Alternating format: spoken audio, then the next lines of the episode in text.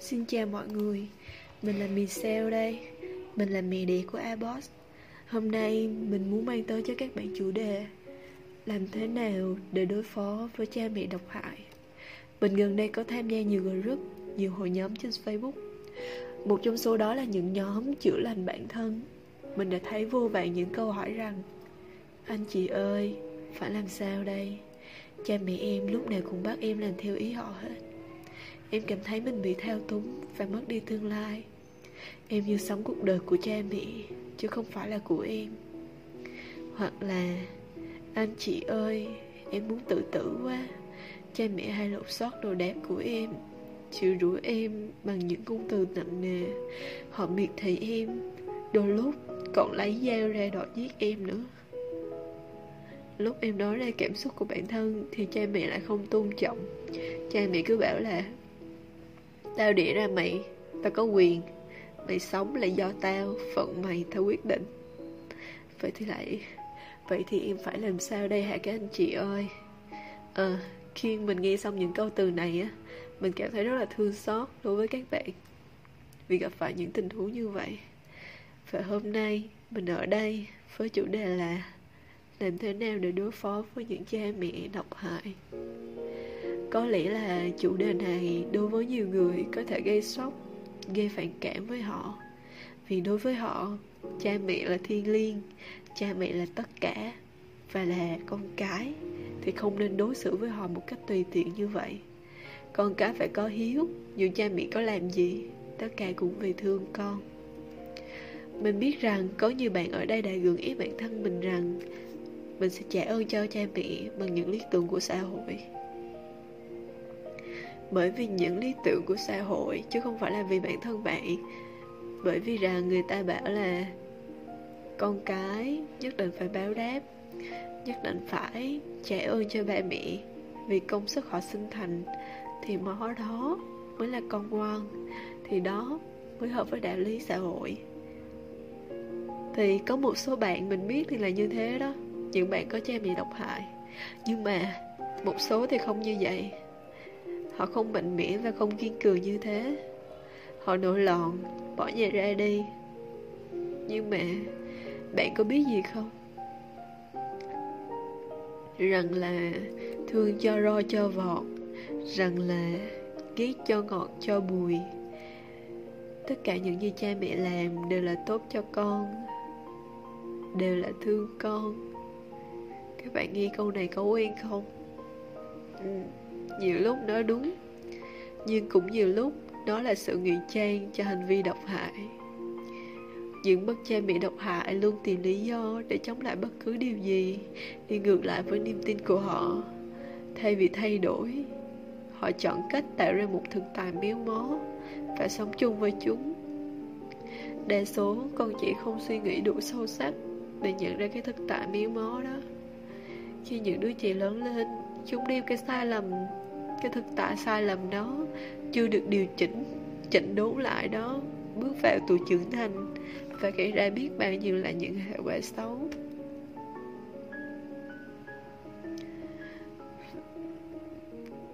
Mình cảm thấy trích dẫn này rất là đúng.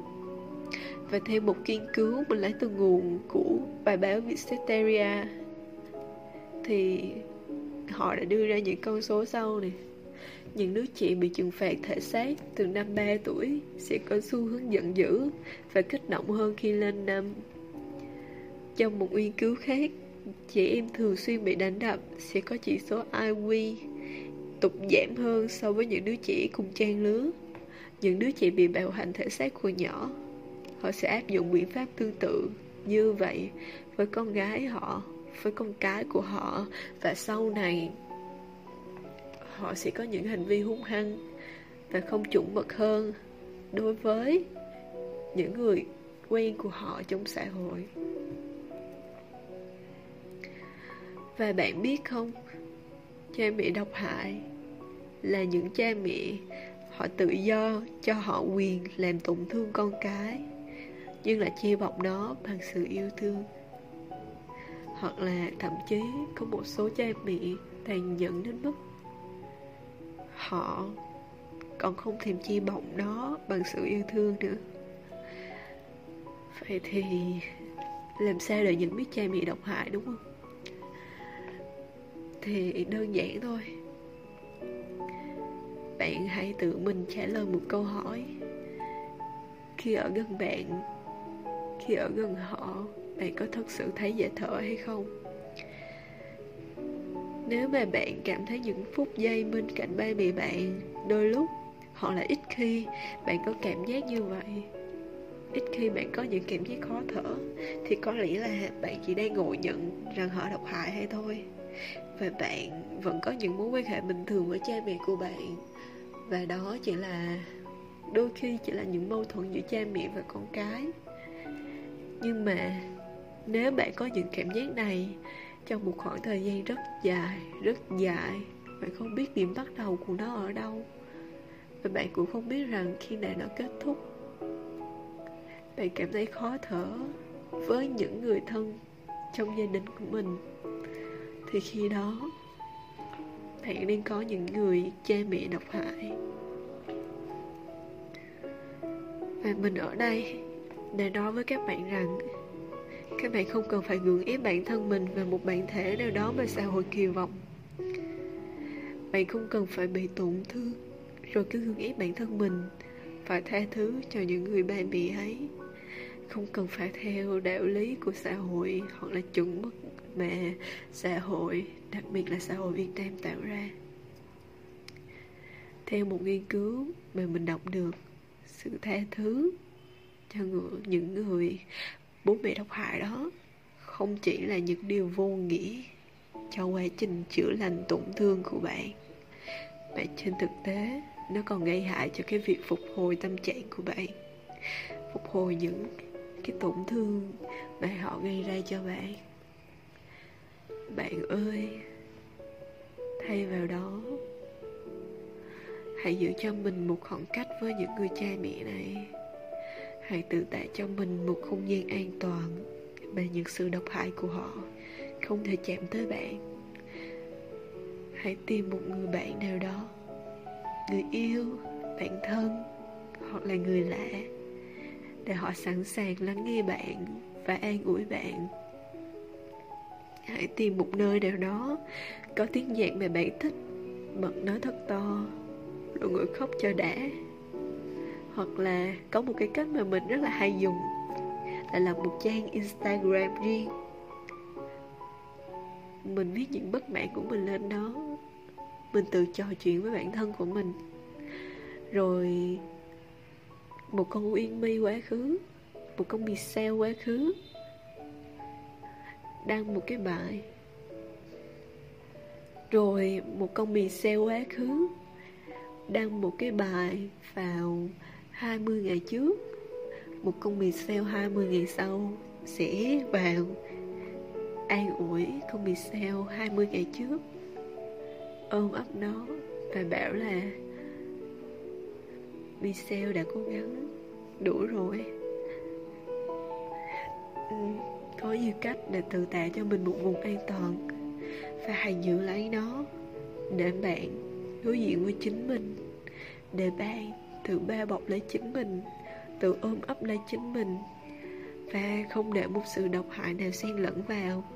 Một cái vùng an toàn chỉ có bạn và bạn ở trong đó.